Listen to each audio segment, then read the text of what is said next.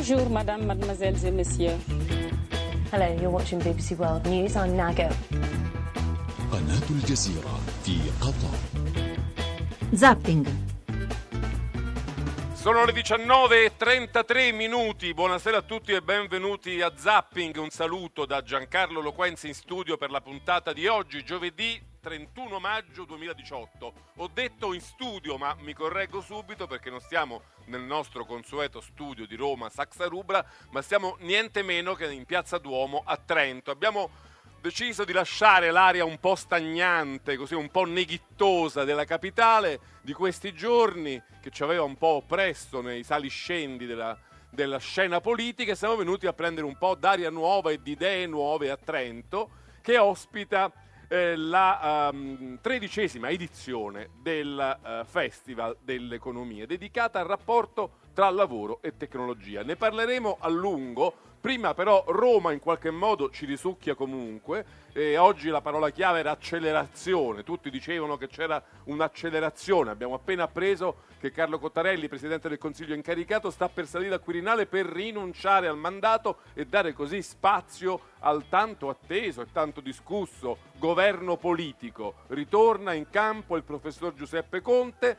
e ritorna in campo grazie al fatto, a quanto sembra, che la casella più controversa, quella del Ministero dell'Economia, non andrà a Paolo Savona, che era stato diciamo, fermato da eh, un dubbio, un veto del Quirinale, ma andrà, pare, a Giovanni Tria, un economista che insegna a eh, Roma 3, a Roma Tor Vergata. E noi per eh, darvi la controprova di tutto questo, prima di immergerci nei temi del festival, ci colleghiamo rapidamente con il Quirinale, con Grazia Trabalza, che ci aggiorna sugli ultimi atti di questa lunga eh, non vorrei dire sceneggiata né commedia, insomma di questa lunga vicenda. Sì, sicuramente questa forse sarà, speriamo, la serata decisiva per questo 65 governo. Cottarelli, il premier incaricato, è nello studio alla vetrata del capo dello Stato. Ci siamo precipitati qui nella sala stampa di fronte e quindi aspettiamo adesso i prossimi passi. Dovrebbe esserci la rinuncia al mandato per poi chiamare, e non si sa se stasera o domani, il presidente, eh, il professor Conte come nuovo premier. Queste sono diciamo, le nostre aspettative, ma siccome in queste ultime settimane abbiamo avuto molti colpi di scena, noi lasciamo Siamo i nostri ascoltatori con la suspense di sentire all'uscita di, del, di Cottarelli, di Carlo Cottarelli, qual è l'evoluzione di questa crisi che speriamo porti veramente questa volta al 65 Perché governo della Repubblica. Perché magari invece grazie a Co- Cottarelli esce e ci, les- ci- e ci legge la lista dei suoi ministri. Oppure, oppure fa lui un, di governo politico. di- Sì, oppure fa sì, lui sì. un governo politico. Beh, veramente sì. siamo pronti Beh, a sì. tutto. Siamo pronti a tutti, faremo sicuramente un serial su questa. Sì, no, vedete che tra Davvero. qualche anno Lo il governo 2018 sarà una, un- una serie di Netflix probabilmente. Assolutamente sì. Va bene, Beh, va bene, grazie ci Sì, se hai novità dopo. tu irrompi pure nella nostra diretta e ci dici che cosa succede. D'accordo. Allora, eh, grazie eh, a Grazia Trabalza che ci aggiornava dalla sua postazione al Quirinale sugli ultimi sviluppi delle vicende politiche romane. Vi ricordo che siamo a Trento, vi ricordo 335 699 2949. Questo è Zapping Radio 1, abbiamo anche un fantastico pubblico davanti a noi che è invitato se vuole a fare domande agli ospiti che si avvicenderanno qui nel box di Radio 1 a um, Piazza Duomo. Prima di cominciare, prima ancora di tornare, cioè di cominciare a discutere dei temi sollevati da questo festival, volevo però che eh, Alessandro Barbera della Stampa ci desse un po' il senso di questa giornata e della direzione che si sta prendendo. Alessandro, buonasera e benvenuto a Zapping. Ciao Giancarlo, buonasera. Allora, la possiamo mettere in fila, possiamo mettere in fila le tappe di questa, sembrerebbe ultima giornata di questa lunga crisi? Eh, diciamo che Mattarella ha un po' faticato, forse ha avuto anche molta pazienza, persino troppa, però alla fine bisogna dargli atto che ha messo un po' al muro eh, e Di Maio e Salvini, in particolare Salvini che ha, per dirla proprio in estrema sintesi, ha giocato eh, eh, al doppio forno eh, più, in maniera ancora più spregiudicata di eh, di Di Maio e dopo averlo scaricato in nome diciamo, del, eh, del, del, del totem Savona, ora di fronte alla prospettiva di un governo Cottarelli che diciamo, è stato vicino dal dover appoggiare, ha accettato di scendere a compromessi e far nascere questo nuovo governo. Il ministro che hanno individuato, che ed era questo il vero diciamo, eh, nodo attorno al quale era saltata la trattativa con i 5 Stelle, è un eh, economista eh, keynesiano eh, molto vicino diciamo, alle ragioni del centrodestra, eh, un grande sostenitore della flat tax e quindi diciamo, la persona giusta eh, per interpretare il ruolo che Salvini vuole che interpreti. Però a Quindi quanto una- pare Savona viene salvato in questo dicastero, viene, viene salvato in questo, in questo governo, verrà messo, sembra, alle politiche comunitarie.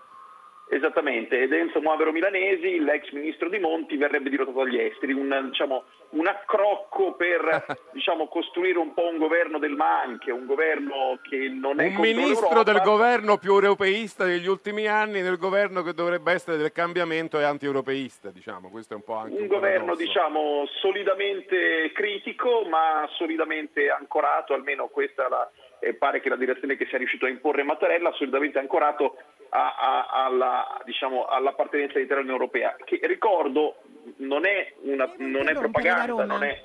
Vi devo interrompere non- da Roma. Aspetta mh, Alessandro perché ci chiama Grazia Sì, Trabalza dal ascoltiamo- Quirinale. Ascoltiamo il segretario generale Zampetti dal Quirinale, che sta parlando Presidente ora. della Repubblica ha ricevuto questa sera al Palazzo del Quirinale il dottor Carlo Cottarelli, il quale, sciogliendo la riserva formulata, gli ha rimesso l'incarico di formare il governo conferitogli il 28 maggio scorso. Il Presidente della Repubblica ha ringraziato il dottor Cottarelli per l'impegno posto nell'adempimento del suo mandato.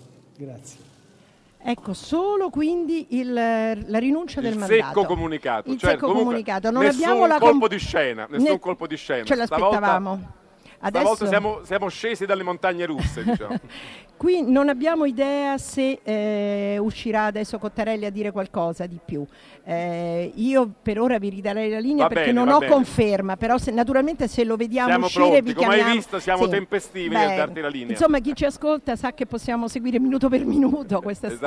Esattamente. Allora, richiamo- Barbe- sì, grazie, grazie Travalsa. Barbera, tu prima parlavi della pazienza di Mattarella, ma vogliamo spendere una parola anche per la pazienza di Cottarelli, che è stato lì, diciamo, un vero servitore civico in attesa, pronto a qualsiasi andirivieni, senza, diciamo, senza avere diciamo, quelle asperità che in altri caratteri invece abbiamo visto. Assolutamente, ha messo la- anche la propria credibilità al servizio di una, eh, di una ipotesi che di fatto non, non è mai decollata, ma l'ha fatto con grande spirito di servizio e nella consapevolezza probabilmente che non, che non sarebbe andata in porto. In realtà, secondo me, sin, da- sin dal primo momento era consapevole che diciamo, il suo incarico era un incarico che avrebbe potuto avere termine nel giro di pochi giorni. Eh, Diciamo anche che seppure avesse avuto successo sarebbe stato un successo transeunte di due, tre mesi, una specie di governo kamikaze che era pronto a suicidarsi a- a- a- nel giro di poche settimane. Ai, ne- ai tempi della Prima Repubblica, che Mattarella ha frequentato lungamente, si chiamavano governi balneari. E, e che ci avrebbe stato- potuto portare addirittura ad un, voto, ad un voto a luglio. Senti, prima di chiudere volevo chiederti eh, come hai letto la giornata dal punto di vista diciamo, dei famosi mercati, borsa, spread e come ti aspetti quella di domani? Ma penso che i mercati abbiano compreso eh, quello che, eh, diciamo, la linea che Mattarella ha in qualche modo imposto, cioè che eh, c'è una maggioranza che è solidamente eh, sostenuta dalla maggiora- dal, dal- dal voto degli italiani che ha il diritto di governare, ma Mattarella è riuscito a imporre, eh, un, come stavo dicendo prima, un, eh, una questione, a, a porre al centro... de- Vi richiedo ancora la linea perché sta parlando Cottarelli. Allora, sentiamo Cottarelli che, che penso saluterà. Certo. Allora, come eh, sapete, negli ultimi giorni è stata riaperta e si è concretizzata la prospettiva di un governo politico. Non risulta pi- quindi più necessario formare un governo tecnico e ho rimesso al Presidente della Repubblica il mandato che mi aveva conferito. È stato per me veramente un grande onore lavorare al servizio del Paese, anche se soltanto per qualche, eh, soltanto per qualche giorno. Vorrei aggiungere soltanto un paio di altre cose.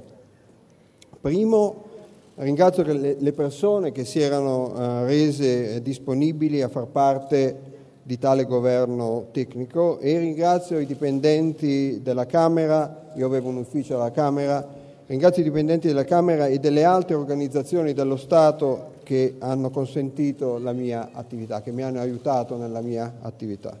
Secondo, vorrei aggiungere che la formazione di un governo politico è di gran lunga la migliore soluzione per il Paese, anche perché evita l'incertezza che deriverebbe da nuove eh, elezioni.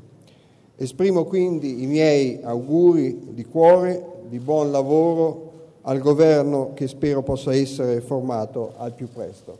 Grazie e scusatemi se nei giorni scorsi sono stato un po' troppo silenzioso con voi. Grazie, arrivederci. Ecco, quindi questo è il saluto di Cottarelli che l'altra volta, come ricordano i nostri ascoltatori, era uscito da una porta posteriore, non aveva parlato con la stampa, ora ha fatto un saluto generale e comunque ha ricordato l'importanza che quando si forma un governo sia politico e non tecnico la migliore soluzione per il Paese. Mi sembra che con queste parole aspettiamo ora prossime notizie per la convocazione del prossimo Premier incaricato che dovrebbe essere, salvo sorprese, il professor Conte.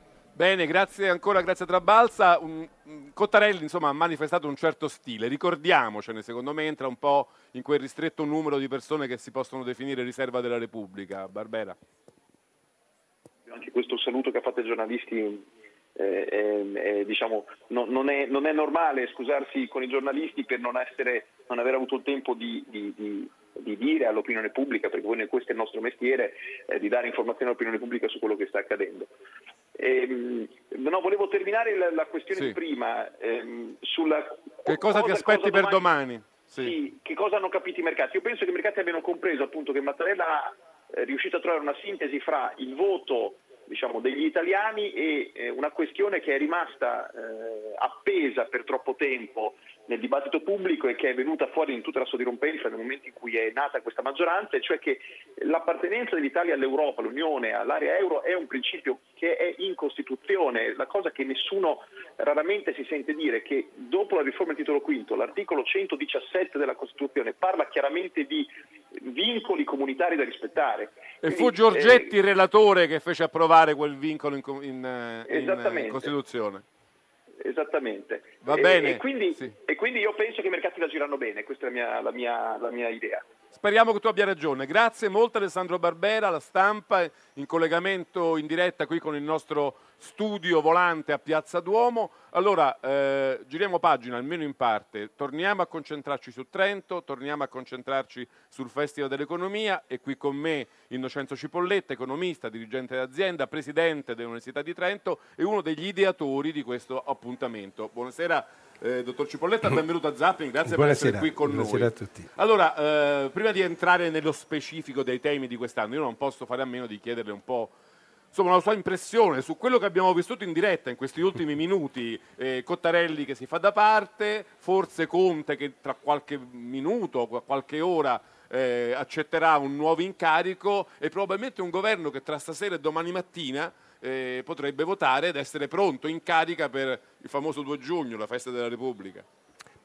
Diciamo che tutto è bene quel che finisce bene. Finisce bene quindi, questa è la sua opinione. Sì, finisce bene perché come ha detto Cottarelli anche nella conferenza stampa, è bene che il Paese abbia un eh, governo politico che possa portare avanti diciamo, un eh, programma con- senza un traguardo di pochi mesi o pochi giorni, come era nel caso di Cottarelli che eh, non aveva nessuna responsabilità ma non aveva una vita molto lunga. Adesso ci sarà un eh, governo, questo governo peraltro interviene dopo che c'è stato un chiarimento rude, forte, con il capo dello Stato sul fatto che l'Italia deve rimanere in Europa, interviene dopo che personaggi come Salvini e Di Maio hanno dichiarato entrambi che non avevano nessuna intenzione di uscire dall'euro e quindi a questo punto eh, potrebbe essere un governo più rassicurante di quello che si prospettava prima quando con un programma e con delle intenzioni diciamo in qualche maniera eh, forti eh, aveva prospettato di uscire proprio dall'Europa. Credo che abbiamo ancora un ritorno al Quirinale. Sentiamo un momento se è con noi grazie a Tabalza. Sì, beh, la conferma che vi volevo dare è che verrà anche il eh, Conte, e qui il professor Stasera Conte è stessa. stato convocato, sì, non abbiamo però certezza sui tempi, mi dicono e siamo in attesa di, per cui i corazzieri restano qui, potrebbe essere nell'arco della prossima mezz'ora, non lo so, io vi, dare- vi chiederò la linea, però la conferma è che avverrà Benissimo. tutto Finché ci stasera sono i questo scambio. corazzieri, noi siamo tranquilli. Noi siamo tranquilli. vi rest- Ah, Aspettate Ecco, perché C'è qui- una sorpresa nell'ultimo minuto? Eh, non credo, forse eh, il capo ufficio stampa Giovanni Grasso. Lo sentiamo, leggi- vi facciamo primo. sentire. Sì. Comunicato. Il Presidente della Repubblica, Sergio Mattarella, ha espresso il proprio ringraziamento al dottor Carlo Cottarelli per la serietà, il senso delle istituzioni e la costante attenzione all'interesse nazionale che hanno caratterizzato l'impegno svolto nell'espletamento dell'incarico affidatogli. Questo è il primo comunicato. Il secondo comunicato il. Presidente della Repubblica, Sergio Mattarella, ha convocato per le ore 21 di stasera al Palazzo del Quirinale il professor Giuseppe Conte. Grazie e a più tardi. Ecco quello che ci eravamo detti, quindi fra un'ora circa Quindi, ah, quando parlavamo professor di accelerazione avevamo ragione. Cioè, Avevamo tutto, ragione. Tutto deve succedere entro Tutto oggi. stasera, non è detto che noi avremo la lista dei ministri, potrebbe in esserci la convocazione. Io penso che comunque sarà una, una convocazione rapida per un'occhiata concreta al programma ai ministri, non è escluso che esca lo stesso Conte dopo una mezz'ora per leggere la lista dei ministri e domattina, come avevamo detto, giurare prima dei festeggiamenti della Repubblica. Quindi mi sembrerebbe poi alla fine un successo di tutta questa settimana che è cominciata con tante incertezze e finisce in qualche modo bene nel nome della Repubblica. Ricordiamo che quest'anno il messaggio che viene dal 2 giugno è Uniti per il Paese. Beh, insomma, sembra proprio un buon messaggio beneaugurante. Va bene, Vi ridò grazie. la linea adesso. Grazie, grazie Trabalza. Adesso fino alle 21 credo che noi possiamo veleggiare tranquilli qui tra i temi del festival. Un'ultima domanda più diciamo, di autorità. Lei immagino, dottor Cipolletta, conosca bene sia Paolo Savona che Giovanni Tria. C- Come vede questo, questo trading places, questo scambio di poltrone? Ma io credo che mm, le persone sono compatibili tra di loro, eh, sono entrambe persone che hanno svolto una gran parte della loro vita dentro le istituzioni e questo da un punto di vista diciamo anche dei mercati dovrebbe rassicurare perché sono persone che hanno il senso della responsabilità. Mm, Possiamo non essere d'accordo su alcune posizioni, ma questa è la storia della democrazia, non dobbiamo essere tutti d'accordo sulle stesse cose. Senti, lei prima diceva che le cose tutto è bene ciò che finisce bene, noi però ci troviamo con un governo che probabilmente eh, vorrà fare, vorrà approvare la mai celebre flat tax, cosa che lei mi pare abbia definito, abbia detto ci porterà alla bancarotta, quindi qualche brivido c'è ancora in corso. Vabbè, dunque, secondo i calcoli che sono stati fatti, non da me ma dalla Bocconi, eh, su questa flat tax, eh, il costo complessivo varia fra i 50 e i 70 miliardi di euro. È evidente che una manovra di questo genere squilibrerebbe i conti degli italiani, né si può immaginare che il fatto di ridurre le tasse faccia crescere l'economia al punto tale che la, Il famoso moltiplicatore keynesiano di cui parlano spesso guarda, sia Salvini che Di Maio. Il moltiplicatore innanzitutto si moltiplica ma vive su un periodo molto più lungo. E in secondo luogo dobbiamo anche ricordare che questa flat tax dà i soldi ai ricchi e non li dà ai poveri, eh, no- cioè non solo neanche alla classe media. Secondo i calcoli sempre della Bocconi, eh, la prima famiglia che ci guadagna è quella che guadagna in media 50.000 euro l'anno, quindi sicuramente qualcosa un po' più che la media nazionale. Allora, chi è ricco, se ha un po' più di Cioè, da soldi in tasca, 50.000 in su c'è il su, guadagno. eh, certo.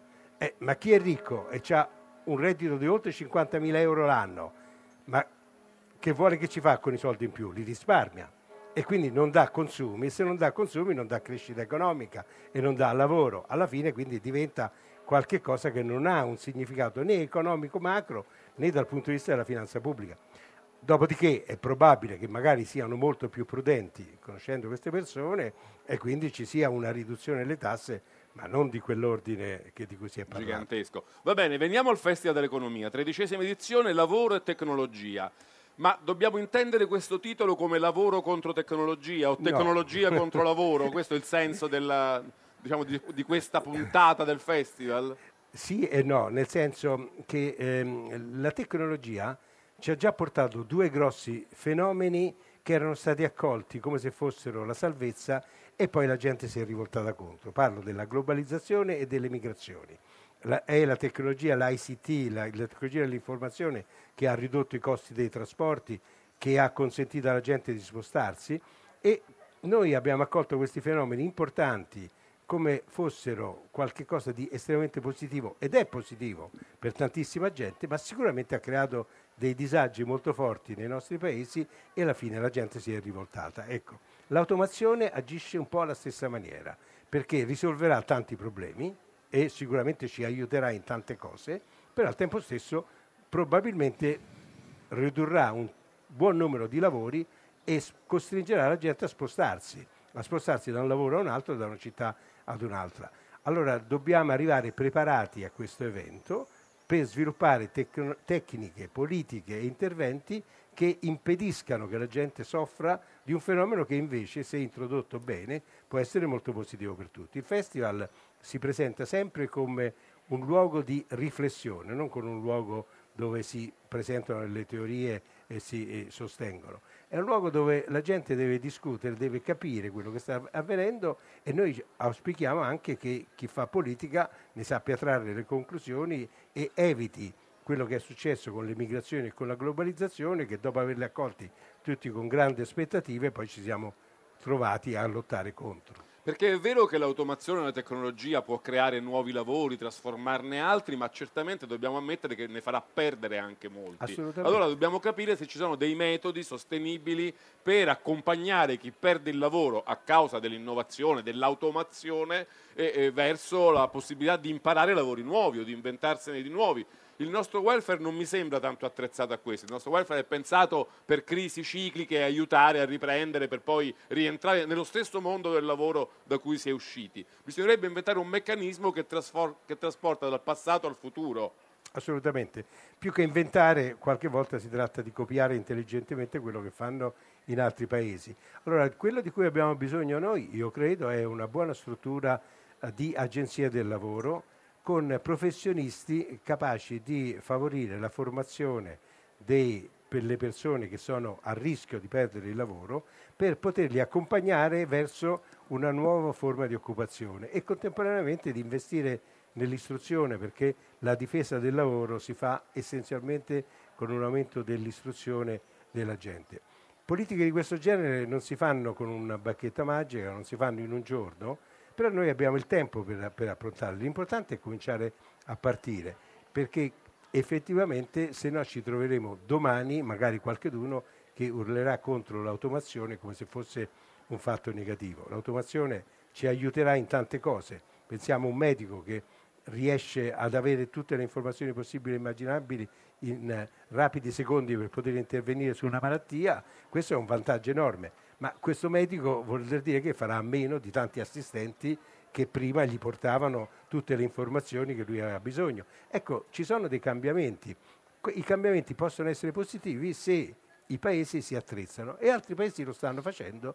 Non credo che sia impossibile, non credo che sia difficile, dobbiamo farlo anche noi. Possiamo imparare qualcosa. Eh, prima di salutarla volevo chiedere, c'è qualche qualche punto del festival, qualche particolare intervento, qualche particolare ospite che lei vuole segnalare ai nostri ascoltatori come particolarmente interessante, da non perdere, che porterà secondo lei eh, davvero l'aria nuova di cui abbiamo bisogno? Ma sicuramente abbiamo avuto oggi una prima introduzione di, sulla, con Freeman su quelli che sono eh, diciamo, i riflessi anche del mondo sindacale, perché anche il mondo del sindacato deve affrontare questo problema eh, nuovo e poi avremo alla fine le conclusioni di FEPS che sono sicuramente conclusioni importanti, ma tutto il festival è pieno di eventi. La mh, specificità di questo festival è che ognuno deve cercarsi quello che è l'argomento che gli interessa di più e di fatti ci sono tante occasioni in contemporanea e eh, nessuno può seguirle tutte quante, ma ognuno può scegliere quello che più farsi guidare dalla propria curiosità, certamente. Va bene, grazie molte Innocenzo Cipolletta per essere stato nostro ospite, siete sempre all'ascolto di Zapping, buon festival, buon lavoro, 335 699 2949, vi ricordo che siamo a Trento, a Piazza Duomo, stiamo seguendo, oggi era la prima giornata, la giornata inaugurale della tredicesima edizione del Festival eh, dell'Economia a Trento, ispirato al tema del rapporto tra lavoro, soprattutto lavoro del futuro e tecnologia. E io tra l'altro saluto e ringrazio i, i, molti spettatori che sono qui con noi stasera in piazza, vi, vi ricordo se volete, c'è un microfono, se volete intervenire, fare domande ai nostri ospiti, basta che alziate la mano e sarete i nostri graditi ospiti in diretta. Sono le 19.57 minuti, io oh, saluto adesso il nostro prossimo ospite che è Valerio De Stefano, buonasera, benvenuto buonasera. a Zapping docente di diritto del lavoro all'Università di Lovanio, che si è molto occupato nei suoi studi eh, di analizzare proprio come cambia il lavoro nell'età della tecnologia, probabilmente anche come suggeriva eh, come suggeriva Cipolletta nel finale del suo intervento, anche come diciamo, i sindacati si devono adattare, come eh, chi entra nel mondo del lavoro, i giovani che entrano nel mondo del lavoro, magari devono pensare che i lavori che faranno non sono quelli che oggi esistono, ma ce ne saranno di nuovi. No? Quindi ecco, volevo chiedere a lei, questa equazione che abbiamo cominciato ad esaminare tra lavoro e tecnologia, è un'equazione produttiva o è un'equazione pericolosa? No, è sempre stata un'equazione produttiva di cui eh, non possiamo fare assolutamente a meno, cioè la tecnologia ha sempre guidato eh, processi che ha, hanno investito il lavoro e eh, in maniera positiva nel lungo periodo. Poi ovviamente, come diceva il professor Cipolletta, nel, nel breve periodo ci sono dei, eh, delle scosse di assestamento che, eh, che, sono assolutamente inevitabili e che eh, si spera che un sistema di welfare adeguato accompagni eh, decentemente. Dopodiché eh. Ecco, ci sono già eh, esempi di un welfare adeguato a questo tipo di problema, cioè non soltanto a eh, mantenere in vita, mantenere dignitosamente un, un, eh, diciamo, lavoratori che hanno perso il lavoro perché una fabbrica ha chiuso, perché c'è una ristrutturazione in corso, ma che si aspettano in qualche modo di tornare a fare lo stesso lavoro, magari in condizioni migliori, e un welfare invece che aiuta chi eh, eh, quel lavoro non ce l'ha più perché quel lavoro è scomparso. Ma eh, in realtà appunto mh, si tratta de- veramente di fenomeni che vengono affrontati ciclicamente, però eh, non con eh, diciamo, l'impatto che ci si aspetta dalle nuove tecnologie nei prossimi anni. Ci sono delle stime per le quali eh, moltissimi posti di lavoro verranno persi a causa dell'automazione, poi altri se ne hanno, queste stime eh, diciamo, non, non, non, si sa bene quanto sono, eh, quanto sono, affidabili molto spesso, però diciamo, quello, che sicuro, eh, di, quello che c'è di sicuro è che l'impatto sarà fortissimo eh, probabilmente molto più di quanto eh, noi non fossimo abituati ehm, in passato. Eh, il welfare può fare fino a un certo punto, però diciamo che c'è anche una componente che eh, deve essere affidata anche al ruolo delle imprese, sono le imprese che devono anche fare formazione eh, per far sì che i lavoratori abbiano una occupabilità nel futuro anche al di fuori di quella uh, specifica occasione di lavoro. Molto spesso si parla solamente del welfare come, come, se i soldi del welfare fossero infiniti, come se fossero eh, risorse, illimitate. risorse illimitate. quando risorse illimitate non sono. Eh, diciamo che c'è molto sforzo da fare da parte di tutti, da parte dei sindacati, ma anche da parte delle imprese per sostenere questa occupabilità nel lungo periodo. Leggevo qualche giorno fa che in California che ci possiamo immaginare essere uno dei paesi a più alto tasso di, di eh, tecnologia, a più alto tasso di innovazione, immaginiamo, è già un, diciamo, un paese del futuro, no? Ecco, in California dove c'è tutto questo c'è praticamente la piena occupazione. Questo è un argomento che dovrebbe rassicurare chi dice attenzione perché la tecnologia distrugge posti di lavoro o è un caso diciamo, troppo estremo da poter essere analizzato? No, ma in California sicura, c'è sicuramente una concentrazione di imprese eh, produttive e innovative che è, è, è semplicemente esiste solo là, per cui non credo che sia replicabile dappertutto. Diciamo che non possiamo aspirare tutti ad essere come la California, possiamo cercare di avvicinarci, però molto spesso il problema è che diciamo, l'innovazione tecnologica porta anche alla concentrazione della ricchezza, del, del capitale ehm, in, eh, verso poche... In chi possiede eh, la tecnologia. Esatto. Quindi eh, sostanzialmente si, si, andrà anche verso una sorta di centralizzazione in, in poli eh, altamente tecnologici. Non credo che la situazione californiana sia replicabile in tutto il mondo, anche perché anche nel resto del mondo le risorse sono, sono anche lì limitate. Eh, dopodiché quello che si può fare sicuramente è cercare di investire in innovazione, cercare di, di investire in, in, produttività, come è stato fatto lì, eh, ma appunto non possiamo aspettare di essere come la California per occuparci dei problemi dell'automazione del lavoro. In effetti quando in Italia si parla dei problemi eh, del lavoro prodotti dalla tecnologia, prodotti dall'innovazione, si pensa alla gig economy, no? ai, lavori, ai gig jobs, a quei lavori eh, super temporanei che vivono grazie alle piattaforme tecnologiche, Uber, eh, non so, tutte quelle piattaforme che servono a consegnare a domicilio la pizza o il piatto di pasta, eh, ce ne sono tante, Deliveroo, Movenda, insomma, e in Italia questo tipo di lavori eh, balza spesso alle cronache per la loro volatilità, per il fatto che chi li svolge li svolge in una condizione di, to- di totale eh, diciamo insicurezza, eh, con un'ambiguità se si tratta di lavori dipendenti o di lavori invece autonomi, con i tribunali anche che facendo giurisprudenza spesso danno torto agli stessi lavoratori quando pretendono dalle aziende tecnologiche che li impiegano maggiore garanzie, maggiori assicurazioni. Ecco, lei un po' ha studiato questo tipo di fenomeno, ce, ce ne può raccontare l'evoluzione?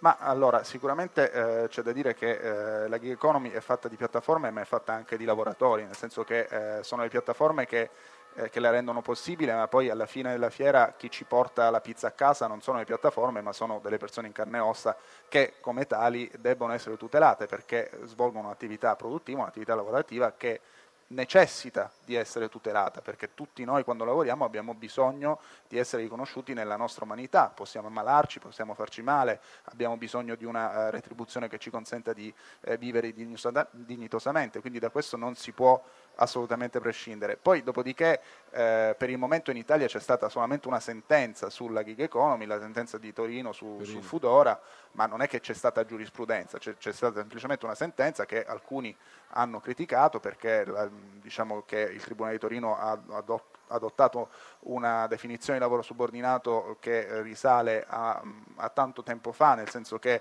eh, da troppo... Cioè non ha riconosciuto le istanze dei lavoratori, dei, dei ragazzi, dei, dei, dei, fattorini di queste piattaforme di farsi riconoscere come lavoratori dipendenti in qualche modo. Sì, sostanzialmente che cosa ha detto il Tribunale? Ha detto che siccome i lavoratori hanno la facoltà di eh, connettersi e sconnettersi alla piattaforma quando vogliono, non sono continuamente alla disposizione del datore di lavoro e quindi non sono lavoratori subordinati. E facendo questo però ha adottato un, un, un, criterio di decidere chi è subordinato e chi no, che secondo me non è più adeguato rispetto ai tempi. Non possiamo più pensare che il lavoro subordinato sia semplicemente quello 9-5 eh, del travè. In realtà si può essere subordinati anche nei momenti nei quali si lavora eh, anche se poi c'è la flessibilità di decidere quando si lavora e quando no, ma quando questi lavoratori lavorano sono soggetti a un controllo pressante, vengono monitorati col GPS, eh, vengono monitorati nel, nei tempi di consegna, st- devono indossare determinate eh, uniformi e tutta una serie di altre cose che fanno sì che ehm, si fatica a capire come possano essere considerati i lavoratori Non solo autonomi. perché l'argomento delle imprese è quello di dire ma loro possono lavorare quando vogliono, in realtà sì questi lavoratori spiegano che non è vero perché se non si rendono disponibili eh, in determinate ore diciamo, di punta in maniera diciamo, continuativa perdono punteggio per modo di dire e rischiano di non lavorare più quindi diciamo, c'è un rapporto in cui tu devi renderti disponibile il più possibile per poi poter effettivamente lavorare. Assolutamente sì, questa è un'altra cosa che eh, va diciamo, contro questa idea della flessibilità eh, presentata come diciamo, la chiave di volta delle tutele. In realtà noi non sappiamo come gli algoritmi delle piattaforme tengono conto se uno si connette a determinati orari oppure no, se è regolare nella sua connessione oppure no, eccetera, eccetera. Eh, alcune piattaforme dicono che di questo non tengono conto, altre invece eh, ammettono di tenere conto e questo sostanzialmente ancora una volta ci deve fare riflettere sul fatto che la nostra definizione di lavoro subordinato non può essere basata semplicemente sul tempo di lavoro, ma anche su come si lavora quando eh, si è a lavorare. Però il punto è, secondo lei, questi gig jobs, questi lavoretti, come li traduciamo in italiano, sono la porta d'ingresso al mondo del lavoro o vanno considerati diciamo, quelle parentesi da accostare al periodo di studio, eh, magari al periodo pre-vacanziero per avere un po' di soldi in tasca per farsi un viaggio, oppure, come, come ho detto, sono un modo per cominciare ad entrare nel mondo del lavoro? No, il problema è che a volte sono un modo di rientrare nel mondo del lavoro perché c'è gente che viene magari licenziata, perde un posto di lavoro. Cioè non sono solo stabile. giovani che cercano assolutamente no, assolutamente no, non sono solamente giovani che lavorano sulle piattaforme, che fanno le consegne de, del cibo, ma poi le piattaforme non sono semplicemente solo quelli che portano le pizze in giro per la città, quelli sono i più visibili, ma ci sono un sacco di lavoratori domestici che fanno le pulizie e che lavorano tramite piattaforma, ci sono lavoratori che lavorano online tramite piattaforma, quindi la, la, il lavoro su piattaforma piattaforma non è semplicemente il lavoro dei rider. Eh, e comunque anche i rider non sono o di Uber, diciamo. o di Uber ma non, non, sono necessariamente dei ragazzi che lo fanno semplicemente per, per, arrotondare, molto spesso lo fanno per innanzitutto integrare una fonte mh, essenziale del loro reddito ma poi anche se fossero ragazzi che lo fanno per arrotondare, non si vede per quale motivo i ragazzi che lo fanno per arrotondare non debbano essere tutelati. Ho visto che alcune delle, di queste aziende, soprattutto quelle di rider che, su cui ci siamo un po' concentrati, stanno cedendo per esempio sul fronte delle assicurazioni, no? di, di, di, pagare l'assicurazione alle persone che lavorano con loro, è così, cioè un po' la tendenza è, sta mutando oppure no? Ma allora c'è stata una pressione da, anche da parte dei consumatori e dei media su queste piattaforme per le quali, mh, che, che, hanno quindi deciso di concedere determinate tutele, però si tratta per il momento di eh, tutele veramente minime, la forma assicurativa in caso di malattia o di infortunio e, e soprattutto si tratta di concessioni unilaterali che possono essere revocate da un momento all'altro, per cui mh, ancora c'è molta strada da fare. Va bene, ci fermiamo qui con Valerio De Stefano, docente di diritto del lavoro all'Università di Lovanio. Grazie per essere stato con noi, buon lavoro, buon festival. Noi proseguiamo tra poco con Giuseppe La Terza, editore, uno degli, degli ideatori eh, di questo festival. Eh, vi faccio però sentire i titoli del TG1, così non ci perdiamo neppure una notizia. Accordo fatto tra 5 Stelle e Lega sul governo alle 21 Conte al Quirinale, Savona spostato agli affari europei, Tria all'economia. La svolta dopo un vertice fiume di Maio Salvini annunciano ci sono tutte le condizioni, Meloni, no a ministeri, astensione sulla fiducia. Forza Italia e il centrodestra resterà comunque unito Martina dai giallo-verdi per 90 giorni, il peggio della politica. Mercati, spread in calo, Borsa di Milano piatta, dazi, via libera di Trump e rincari su acciaio e alluminio, scontro tra USA e Europa. Processo Uva assolti anche in appello carabinieri e poliziotti imputati per la morte dell'operaio nel 2008 in aula la rabbia dei familiari. La giornata mondiale contro il tabacco, in Italia i fumatori sono 12 milioni, crociata di alcuni sindaci, vietato fumare anche all'aperto. Arriva in libreria la nuova inchiesta del commissario Montalbano firmata da Andrea Camilleri. Si intitola Il metodo Catalanotti. Lo scrittore al TG1 dice i miei personaggi rinnovati dal fascino del teatro, elemento centrale nella trama. Bene, questi erano i titoli del TG1, sono adesso le 20 e 9 minuti, vi ricordo che siamo a Piazza Duomo a Trento eh, per seguire da oggi, che è la prima giornata, la giornata inaugurale della tredicesima edizione del Festival dell'Economia appunto di Trento, dedicata al tema, ne abbiamo già parlato un po', lavoro e tecnologia. Eh, 335 699 2949 è il numero se ci volete mandare un sms, un whatsapp e chiederci di dire la vostra in diretta a Zapping oppure basta che i nostri spettatori, i nostri ospiti qui in piazza alzino una mano, saremo pronti a fornirgli un microfono e sentire le vostre domande. Lavoro e tecnologia. Giuseppe La Terza, editore e uno degli ideatori di questo festival, perché avete scelto questo tema? Ma perché con tutta evidenza è un tema decisivo per il presente e il futuro. La nostra vita cambierà con le tecnologie, a seconda che le subi, subiremo o le governeremo potrà cambiare in peggio o in meglio. Eh, c'è già qualche indizio, secondo lei, eh, se, se, siamo più propensi a cam- se si sia più propensi a cambiare in meglio o in peggio? Da cosa dipende? Da chi le possiede. Chi le possiede le usa a suo beneficio, chi non ce l'ha le subisce. Quindi diciamo la tecnologia dovrebbe essere ben distribuita per funzionare in termini positivi, dovrebbe, dovrebbe essere una risorsa a disposizione di tutti. Beh, la domanda su cui ci siamo lasciati l'anno scorso, un grande economista Blanchard ha detto che il futuro dipende da chi possiede le tecnologie. Il problema è che queste non le può decidere il mercato da solo, i privati. Ci deve essere una politica forte che redistribuisca, ci sono tanti modi per farlo, la tecnologia in maniera tale che i guadagni che essa porta siano veramente guadagni per tutti. Ma quando parliamo di tecnologia, di che cosa parliamo? Per esempio oggi eh, una, nella conferenza di apertura noi abbiamo visto un piccolo robot che si muoveva sul palco e che ci spiegava lui stesso che era disponibile a darci una mano nei lavori di casa. È questo che ci aspetteremo, che che, oppure di assistere gli anziani. Avremo dei piccoli robottini simili umani che ci fanno il caffè e che ci aiutano a fare la doccia, non lo so. Guardi, io non sono uno specialista del futuro, io pubblico libri, non so cosa ci aspetterà, cosa ci, ci succederà in futuro. Io posso dire la mia esperienza personale. La mia esperienza è che i libri di carta non sono stati uccisi dagli ebook, cioè dai libri digitali. In quel caso è stata fatta una profezia sbagliata deterministicamente è stato detto la tecnologia comunque succederà e spiazzerà tutto il resto, non è successo. Per fortuna gli uomini continuano a usare la propria testa. Ecco, è una domanda questa che volevo effettivamente farle, cioè il suo punto di vista da editore rispetto all'impatto che la, la tecnologia ha avuto diciamo, sul suo settore industriale. Kindle, ma anche, visto che parlavamo di piattaforme, Amazon. Amazon è stata una cosa diciamo, che ha aiutato il mondo dei libri o invece magari lo ha asfissiato? Non so, ecco, volevo un po' sapere da lei quali erano gli elementi eh, diciamo, di tecnologia che possono essere riportati al suo mondo per farne un po' un bilancio. Eh, Amazon è un ottimo esempio di come la tecnologia si presenta a due facce. Da una parte Amazon è una cosa sicuramente molto positiva, per esempio consente a persone che abitano in centri dove non ci sono librerie di comprare un libro e di averlo rapidamente. Per un editore di catalogo Amazon rifornisce libri pubblicati 15-20 anni fa in libreria non si trovano.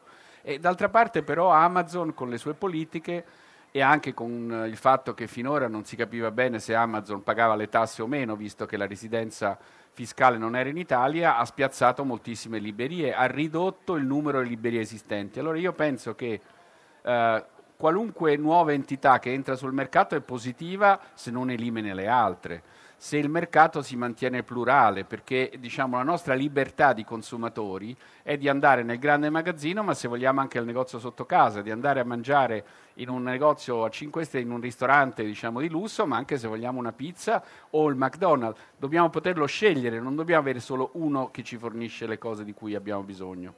E Senta, mh, rispetto al, ai temi del festival, lei anche, anche, qui volevo chiedere a lei, c'è, c'è, qualche punto che le sembra particolarmente cruciale e che i nostri, eh, che i nostri ascoltatori dovrebbero seguire e non perdersi? Beh, c'è una, una lezione in particolare che secondo me offre una lente per capire quello di cui stiamo parlando. Eh, Gianni Toniolo, che è uno storico economico, con due assistenti, racconteranno come negli anni 60 le tecnologie dei elettrodomestici liberano la possibilità per le donne di lavorare sul mercato. Allora, prendiamo questo caso. Cosa vuol dire questo? Che le tecnologie sono femministe? No. Vuol dire che negli anni 60 le donne prendono coscienza, desiderano lavorare, si attrezzano per lavorare e usano quello strumento per lavorare. Quindi la, la tecnologia di per sé non è una cultura, è la nostra mente che deve governare quello strumento. Nel caso degli anni 60 positivamente per le donne. Lei ha detto di non essere un esperto in tecnologia e innovazione, però sicuramente è uno che su questi temi riflette. Io vorrei farle una domanda che io stesso mi pongo. Noi, io sento spesso dire, ma la tecnologia eh, che fosse la ruota, che fosse il motore a scoppio, che fosse i telai automatici, ha sempre distrutto e creato, no? c'è sempre stata una fase di distruzione di vecchi lavori e creazione di nuovo e non è mai stata particolarmente traumatica. Molti si chiedono se le tecnologie che vediamo all'orizzonte, l'intelligenza artificiale, il machine learning, eh, i robot, sono invece, diciamo, sfuggono da questa procedura lineare no? che durante la storia dell'uomo ci ha portato a innovazioni e adattamenti. Se siamo davanti a qualcosa a cui sarà molto più difficile adattarsi. Beh, in questo momento ci adattiamo alle campane, alle campane di Piazza Duomo. Sì. Beh, ma questo va benissimo così. No, meraviglioso. Chi ci ascolta sa che non mentiamo. Noi siamo proprio qua a Piazza Duomo, non è una finzione. Ma è una bellissima tecnologia, ci piace molto perché ci riporta alla storia di questa città. No, la tecnologia appunto di nuovo è qualcosa che può creare nuovi posti di lavoro, ma non necessariamente, dipende da noi. Eh, dipende se noi vorremmo utilizzare questo strumento senza farcene schiavi, perché quando siamo schiavi della tecnologia in realtà siamo schiavi di pochi signori che la, la possiedono e quindi la governano solo loro. Eh, L'iPhone, tanto per fare un esempio, i cellulari che noi portiamo nella nostra tasca sono frutto di tecnologie eh, frutto della ricerca pubblica americana. Il, negli anni 60 e 70 la ricerca americana eh, nella ricerca militare, la ricerca astronautica ha prodotto le tecnologie fondamentali come il GPS che oggi regolano l'iPhone. Dobbiamo ritornare ad avere un forte governo pubblico dell'uso di queste tecnologie. Va bene, grazie molte, grazie a Giuseppe La Terza, grazie per essere stato con noi questa sera qui grazie in studio in Piazza Duomo.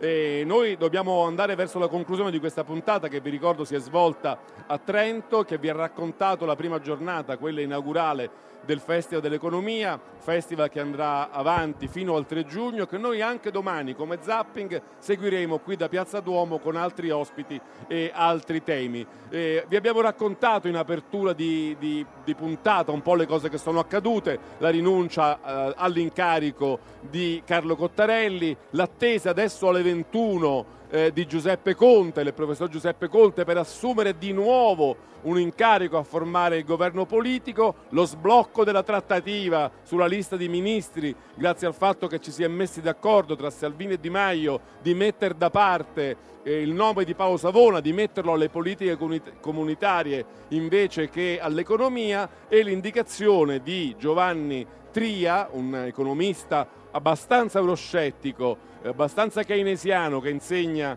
a Roma 3, a Roma a Tor Vergata, appunto al posto di Savona. Questo ha sbloccato il nodo eh, di questi giorni e probabilmente tra stasera e domattina darà via al primo governo di questa legislatura. Bene, noi abbiamo finito. Io ringrazio tutti, Giovanni Benedetti, Carlo Cianetti, Luca Conti, Valeria Riccioni eh, in redazione, Leonardo Patanè, il nostro regista, Thomas Malknet, Stefano Sottovia, i, i tecnici qui a Trento e Vittorio Bulgherini invece a Roma. Un saluto da Giancarlo Loquenzi, appuntamento a domani.